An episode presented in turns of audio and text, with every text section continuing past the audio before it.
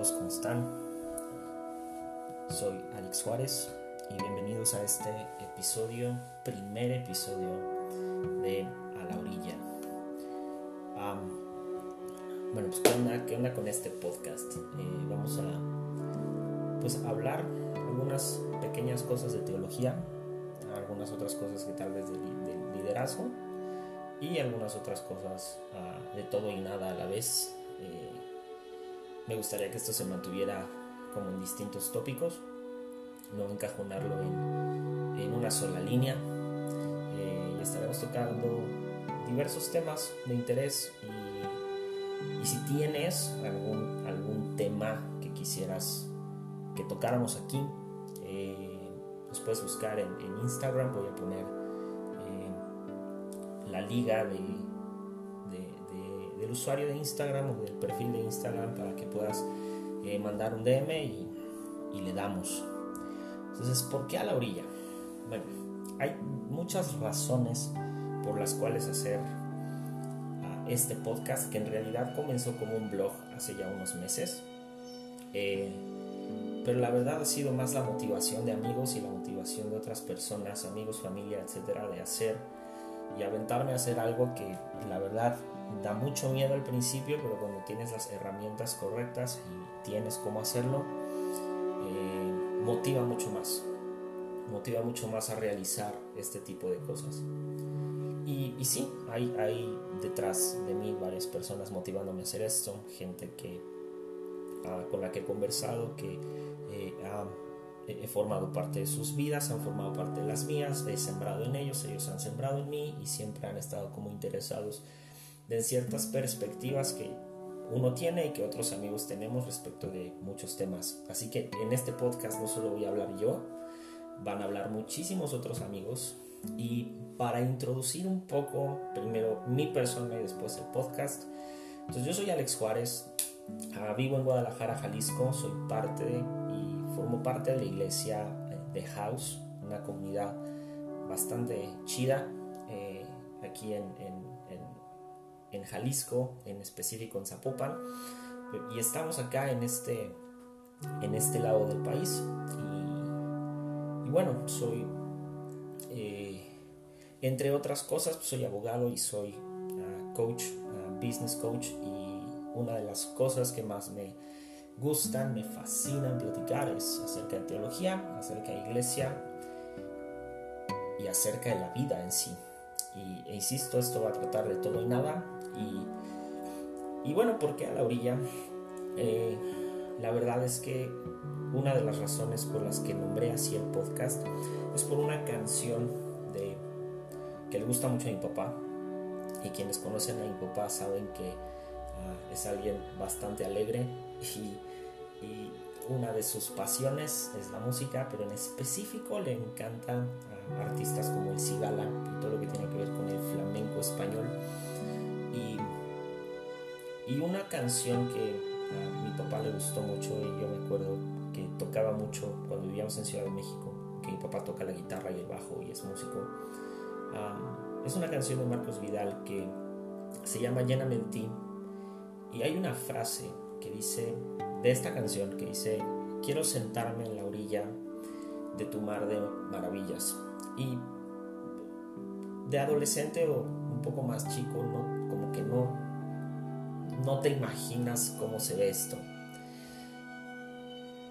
Pero con el tiempo he visto, y en especial en mi vida siendo un joven que, eh, que siempre ha querido estar haciendo cosas en la iglesia, honestamente llegó un punto en mi vida en el que Dios me pidió mucha calma.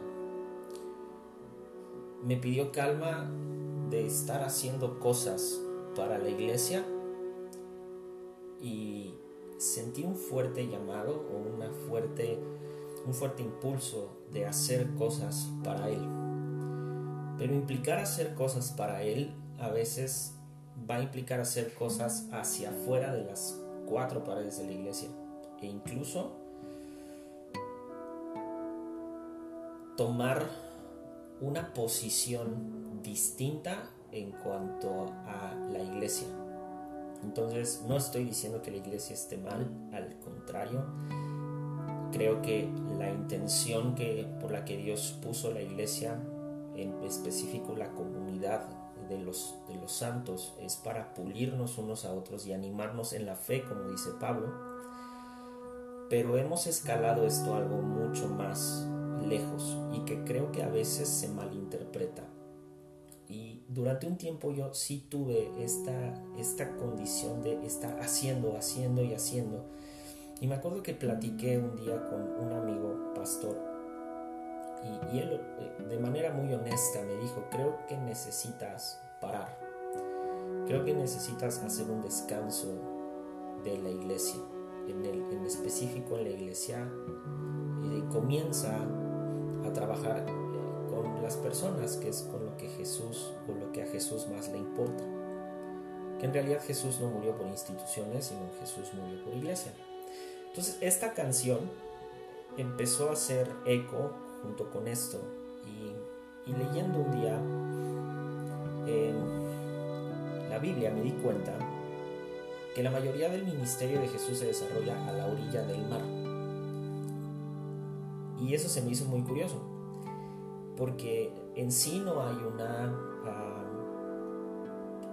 hay distintas circunstancias geográficas, pero la mayoría de las cosas, como el llamado de, los, de algunos de los discípulos y la mayoría de los, no la mayoría, pero muchos de los mejores sermones y parábolas que Jesús predicó suceden, él sentado a la orilla. Entonces, ah, la orilla realmente eh, comienza así, pero también comienza con una leve obsesión de mi parte. Eh, y llamarlo obsesión es un poco fuerte, pero una, una, una leve intriga, una leve curiosidad por estudiar las, pequeñas las pequeñas acciones que Jesús hace en la Biblia. Y cuando me refiero a pequeñas acciones, eh, no, no son, son estas acciones que no necesariamente son milagros, sino que son acciones consecuencia de, algún impulso o alguna acción de otra persona, que son momentos donde se refleja al 100% la humanidad de Dios. Eh, ya sea en un pararse, en un voltear, en un hablar, etcétera. Cosas comunes que todos hacemos. todos nos sentamos, todos caminamos, todos nos paramos, todos nos sentamos, etcétera. Pero cosas comunes de todo ser humano y que a veces nos pasan desapercibidas por enfocarnos en la majestuosidad y lo maravilloso de los milagros que Jesús hizo en la tierra y las pasamos de largo. Pasamos de largo un Jesús caminó, un Jesús volteó, etcétera, etcétera. Y, a veces, ah, cuando pasamos de largo esto, ah, es, no, sé, siento que perdemos como un, poco de la humanidad, tal vez, de Jesús. Esa es mi perspectiva. Entonces, ah, pero vemos varios ejemplos. Vemos ejemplos, por ejemplo, en Mateo 15, y en específico en el versículo 29, que dice que Jesús salió de allí, de donde estaba y donde quiera que estuviera X, eso no es lo importante. Dice, y llegó y se sentó a la orilla del lago de Galilea. Y luego subió a un cerro y se sentó. Mucha gente llevó a Jesús personas que estaban enfermas, entre ellas había cojos, ciegos, mancos, mudos y muchos otros enfermos, y Jesús los sanó. La gente asombrada de ver a todos completamente sanos comenzó a alabar al Dios de los israelitas. Y luego en el, en el versículo 32 dice, Jesús llamó a los discípulos y se siento compasión por, compasión por toda esta gente, pues han estado conmigo tres días y no han tenido alimento. Y aquí es donde viene el milagro de los panes y de los peces. Y, pero todo comienza con un Jesús salió y se sentó a la orilla del mar de Galilea. Luego en Marcos 2, del 13 al 14, también vemos, dice, después de esto, Jesús fue otra vez y se sentó a la orilla del mar de Galilea. Mucha gente se reunía a su alrededor y él se puso a enseñarles. Y sí, para los judíos era una costumbre enseñar sentados, claro. Pero no era la intención de sentarse y enseñar, sino Jesús solamente salía de donde estaba o iba y se sentaba a la orilla y la gente venía. Y sí, mucha gente puede decir, es que Jesús es atractivo, es que qué persona tan más atractiva puede ser Jesús, o etcétera, etcétera, y todo este romanticismo que le ponemos a la persona de Jesucristo. Y está bien, yo no digo que el romanticismo esté mal, pero alguien como yo, que es a veces como un poco cínico con estas cosas, tiende a, a ponerle mucha más atención en el por qué llega y se sienta. Y sí, puede ser por esto, puede ser porque enseñaba a los judíos, pero la acción de sentarse para mí significa mucho. Porque hoy en día, siendo honestos, tú rara vez, rara vez, te vas a sentar en algún lugar a enseñar. Y esta es la parte que tenemos que creo que, que tomar en cuenta. Honestamente creo que todos y cada uno de nosotros tiene una voz que tiene que salir. Ah, a lo mejor no todos tienen algo fuerte y grande que decir, pero tu propio testimonio puede ser algo que puedes compartir. Y Jesús constantemente está sentándose y enseñando, sentándose y haciendo. Y, y, en medio de una cultura, y en especial en nuestro mundo y extraño mundo cristiano, donde todo es hacer, hacer, hacer y hacer y hacer, se vuelve un poco complejo el de pronto sentarse y contemplar. Puedo repetir la canción, quiero sentarme en la orilla de tu mar de maravillas. Y lo que sigue de esta canción es increíble, que es y perderme en tu mirada arrastrado por la oleada del amor con que tú me amas, o el amor con el que me amas. Y en medio de, insisto, de él estar haciendo y haciendo, y levántate los sábados y vete al ensayo de la alabanza y bla, bla, y no sé qué. Y si todas estas cosas complementan y son parte de, nuestro, de nuestra cultura cristiana y nos ayudan a ser fieles a servir, etcétera, etcétera. Pero a veces tenemos que tomar tiempo para sentarnos y contemplar. Mira, las mejores conversaciones que he tenido en lo personal en mi vida, a veces han sido sentado con mi familia en el comedor de mi casa o tienes una conversación sentado en el coche o tienes una conversación increíble sentado en un café. Pero yo me acuerdo hace poco que fui a la playa y simplemente sentarme y ver el mar. Y, te voy a contar esto. Hace tiempo, eh, un, día mi, papá habló conmigo, me había pasado una, una crisis emocional, digámoslo así. Y mi papá me dijo, creo que, creo que tienes que ordenar algunas cosas en tu vida. Eh, y no se refería a pecado, cosas así, creo que se refería a lo emocional.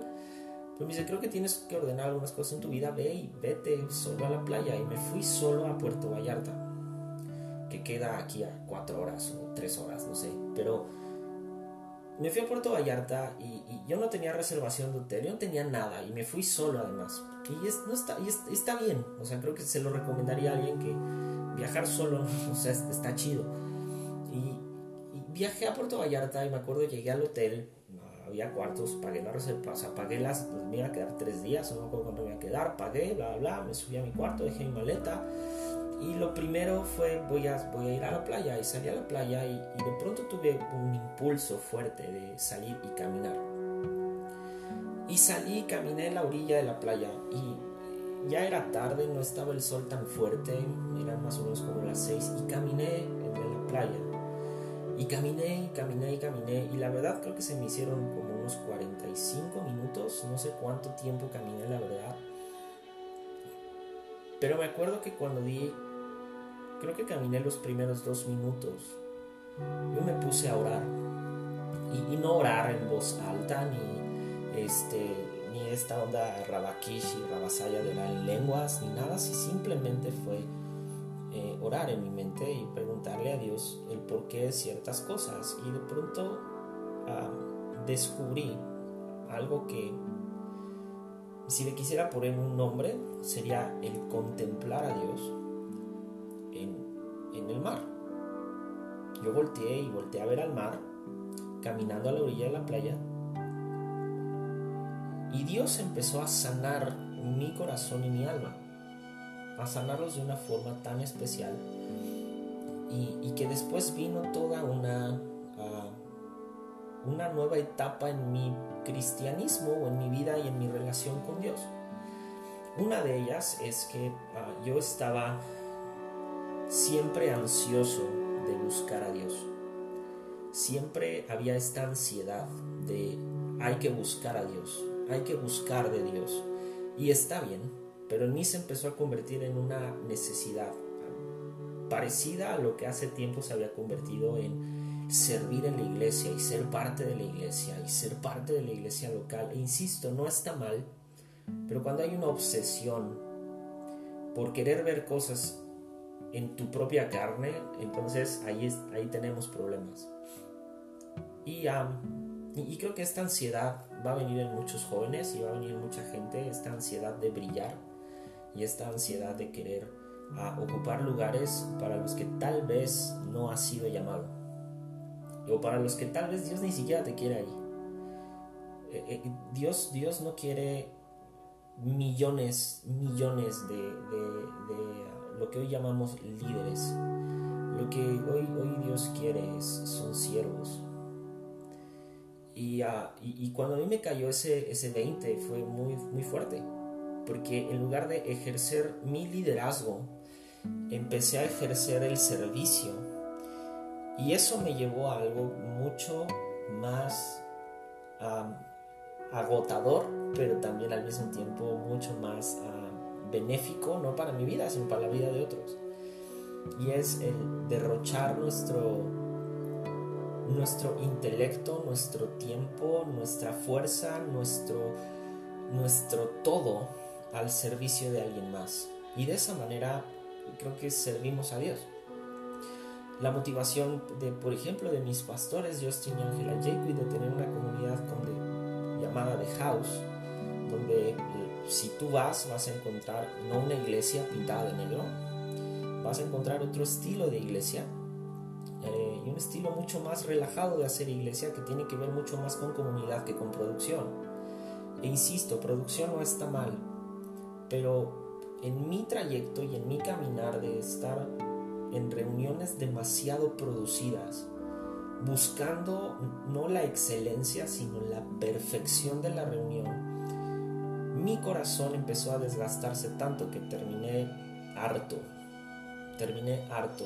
Y estando en este viaje en Puerto Vallarta fue que Dios me llevó a este, a este momento en donde yo realmente me empecé a cuestionar por qué realmente hago lo que hago.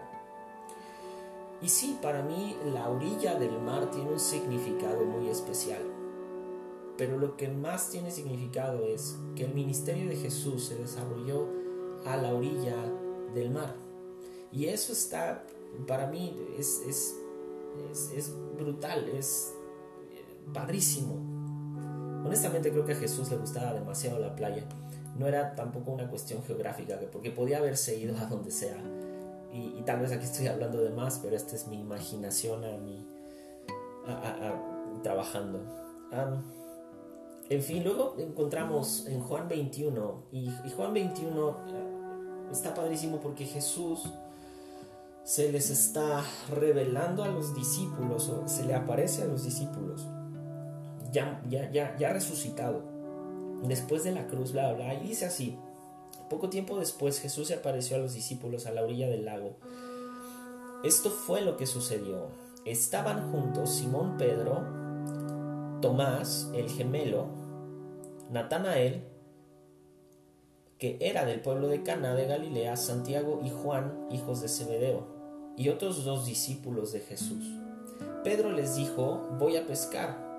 Y ellos le dijeron, vamos contigo. Entonces todos subieron a una barca y se fueron a pescar. Pero esa noche no pudieron pescar absolutamente nada. En la madrugada Jesús estaba de pie a la orilla del lago, pero los discípulos no sabían que era Él. Y Jesús les preguntó, amigos, ¿pescaron algo? Y ellos asombrados, perdón, respondieron, no. Jesús les dijo, echen la red por el lado derecho de la barca y pescarán algo. ¿No les suena familiar? Porque a mí sí, me suena muy familiar. Los discípulos obedecieron y después no podían sacar la red del agua. Después eran muchos pescados. Entonces el discípulo favorito de Jesús le dijo a Pedro, cuando habla del discípulo favorito es el discípulo amado que es Juan, le dijo a Pedro, es nuestro Señor Jesús. Cuando Simón Pedro oyó que se trataba del Señor, se puso la ropa que se había quitado para trabajar. Es, es como cuando me ha tocado mucho ver esto, que alguien va y en un partido de fútbol y como que ya acaba el partido y se quita la playera porque está todo sudado. Y, así siento que fue, fue como ver a Pedro así, en, no, no, sé cómo imaginarlo, pero se me hace una escena muy chistosa, porque se me hace demasiado pudoroso y se puso la ropa y se tiró al agua. Entonces los otros discípulos llegaron a la orilla en la barca arrastrando una red llena de pescados, pues estaban como a 100 metros de la orilla. Cuando llegaron a tierra firme vieron una fogata con un pescado encima. Y ok, si ellos iban sacando los pescados y ya había una fogata con un pescado encima, ¿what? En fin, entonces había el pescado encima y pan. Y el versículo 10 dice, Jesús les dijo, traigan algunos de los pescados que acaban de sacar. Simón Pedro subió a la barca y arrastró la red hasta la playa. Y estaba repleta, pues tenía más de 150 pescados, todos ellos grandes. A pesar de tantos pescados, la red no se rompió. Jesús les dijo, vengan a desayunar. Ninguno de los discípulos se atrevió a preguntarle quién era, porque sabían bien que se trataba del Señor Jesús. Jesús se acercó, tomó el pan y se los dio a ellos, y también les dio el pescado. Esa era la tercera vez que Jesús aparecía a sus discípulos después de haber resucitado.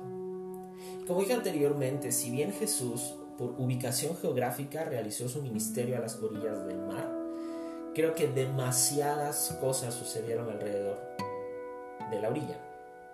Sucedieron en torno a la orilla del mar. Y demasiadas veces Cristo se sentó a la orilla. Y sí, vuelvo a lo mismo, tal vez era una costumbre judía de enseñar sentado. Pero lo que no era costumbre, creo que era estar tanto tiempo a la orilla y tampoco tener a tanta gente alrededor de él. Hay muchas más historias que se desarrollan a la orilla del mar y distintos puntos, también en distintos puntos, perdón, de la geografía de, en ese entonces de lo que era Oriente y, el Medio Oriente.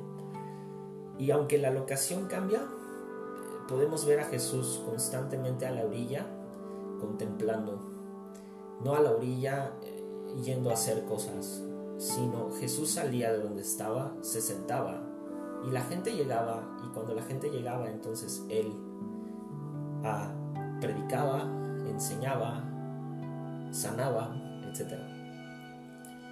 Constantemente vemos, constantemente vemos a un Jesús paciente, dispuesto, amoroso, a veces confrontativo, servicial y en especial poderoso. Y esto sucede en cada una de las narrativas de los evangelios. Pero lo más especial es que Jesús se tomaba el tiempo para ir a la orilla del mar sentarse. En nuestro curioso mundo cristiano, que a veces nos mantiene tan ocupados haciendo y haciendo y haciendo y haciendo,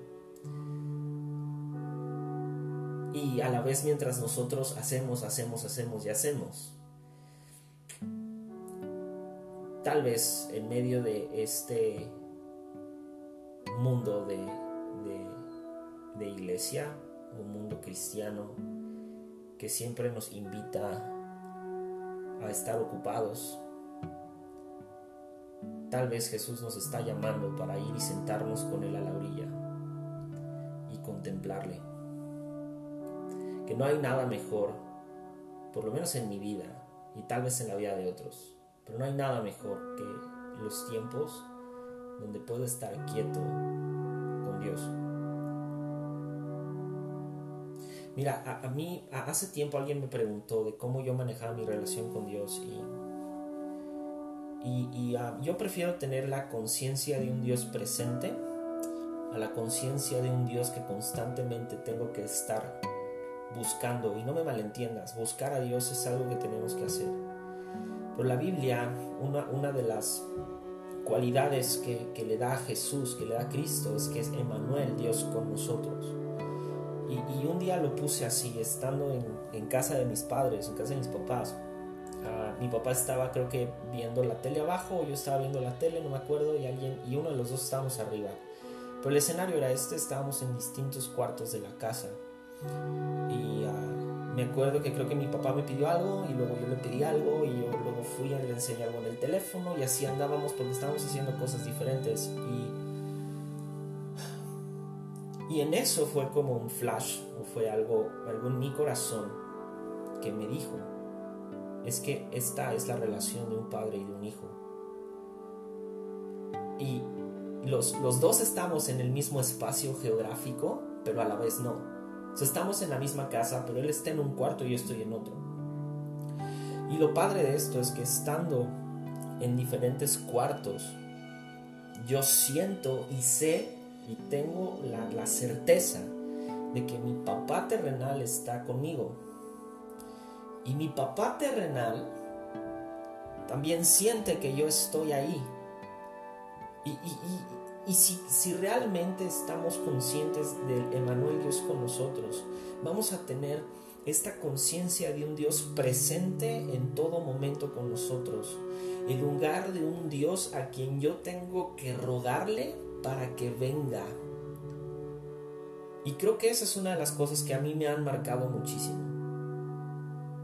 Sabes, a veces estamos en el mismo cuarto donde Jesús está, pero estamos ausentes. Pero como Él es fiel y no cambia, Él sigue siendo Emanuel, Dios con nosotros. Él sigue estando presente.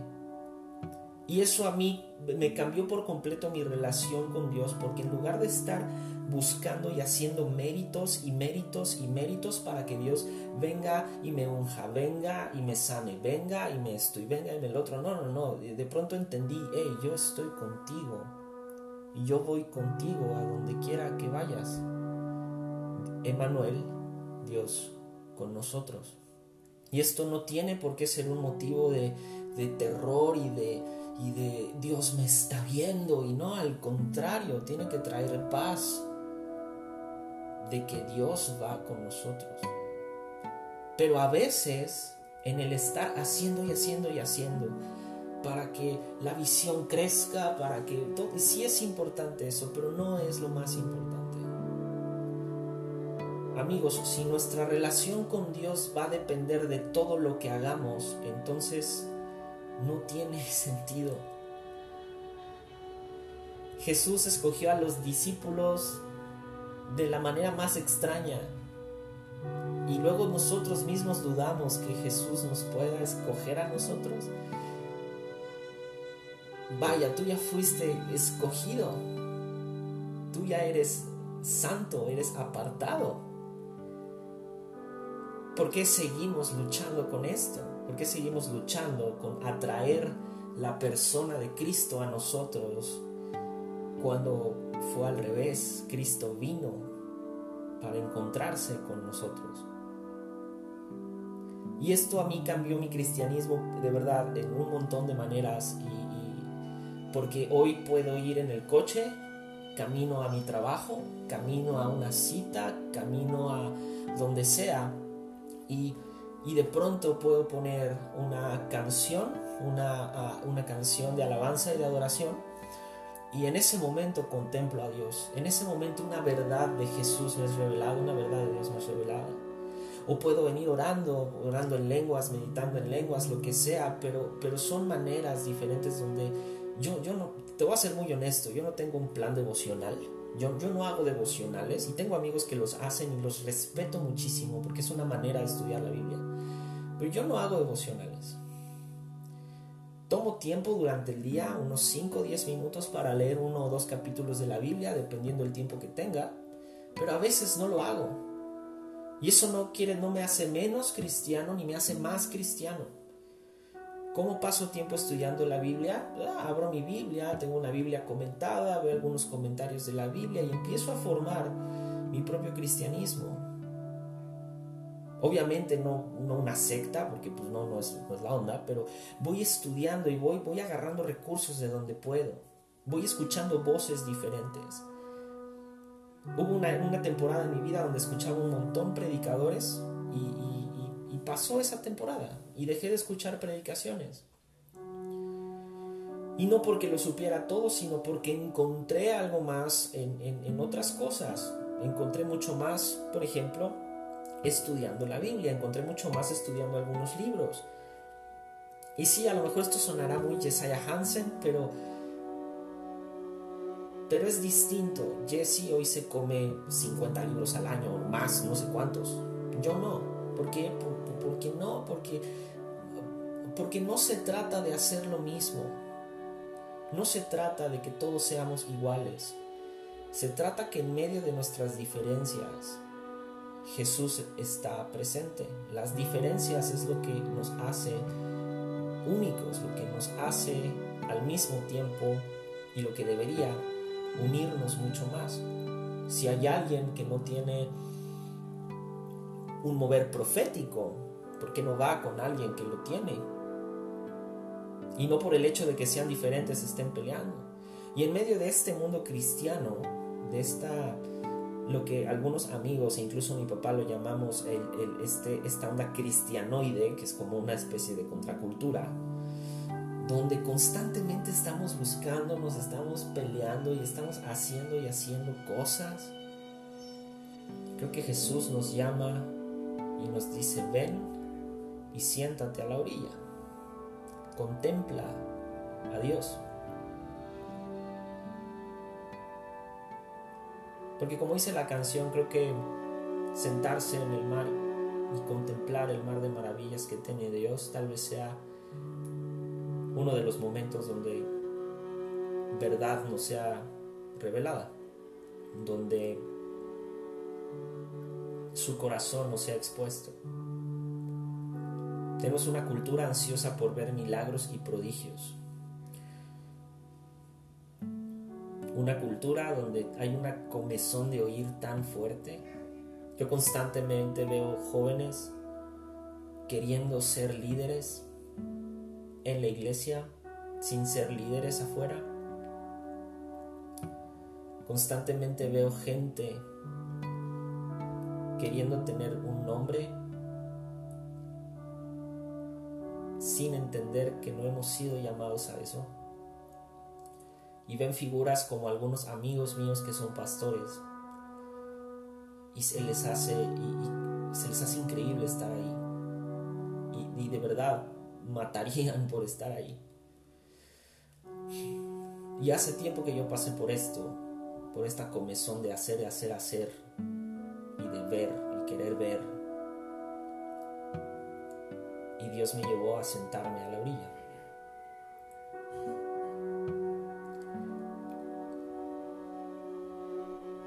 Yo quiero ser de aquellos que, que de verdad están sentados a la orilla y que ahí, ahí permanecen escuchando las enseñanzas de, de Jesús y todo lo que Él nos tiene que decir.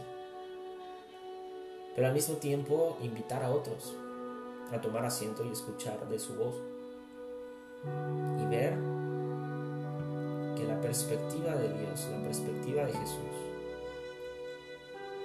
es muy distinta a la nuestra. Y aprender de su perspectiva. No me malentiendas, creo en milagros, los he visto, aunque vengo de un trasfondo pentecostal y vengo de un trasfondo donde, te soy honesto, si te contara cosas que mis padres y mi familia y yo hemos visto, te sorprenderías, de verdad te sorprenderías. Pero nada de esto, ni milagros, ni prodigios, ni la iglesia misma, tendrían sentido sin Cristo. ¿Por qué no mejor atendemos y somos un poquito más como, como Cristo, como, como Jesús en la tierra? Y nos sentamos con Él a la orilla. Y para terminar, me encanta lo que dice Mateo 13, 1 y 2. Y salió Jesús de la casa y se sentó a la orilla del mar. Y tiempo después se congregaron junto a él grandes multitudes, por lo que se subió a una barca y se sentó, toda la multitud estaba escuchando a la orilla. Muchas gracias por escuchar este primer episodio y Dios los bendiga. Chao.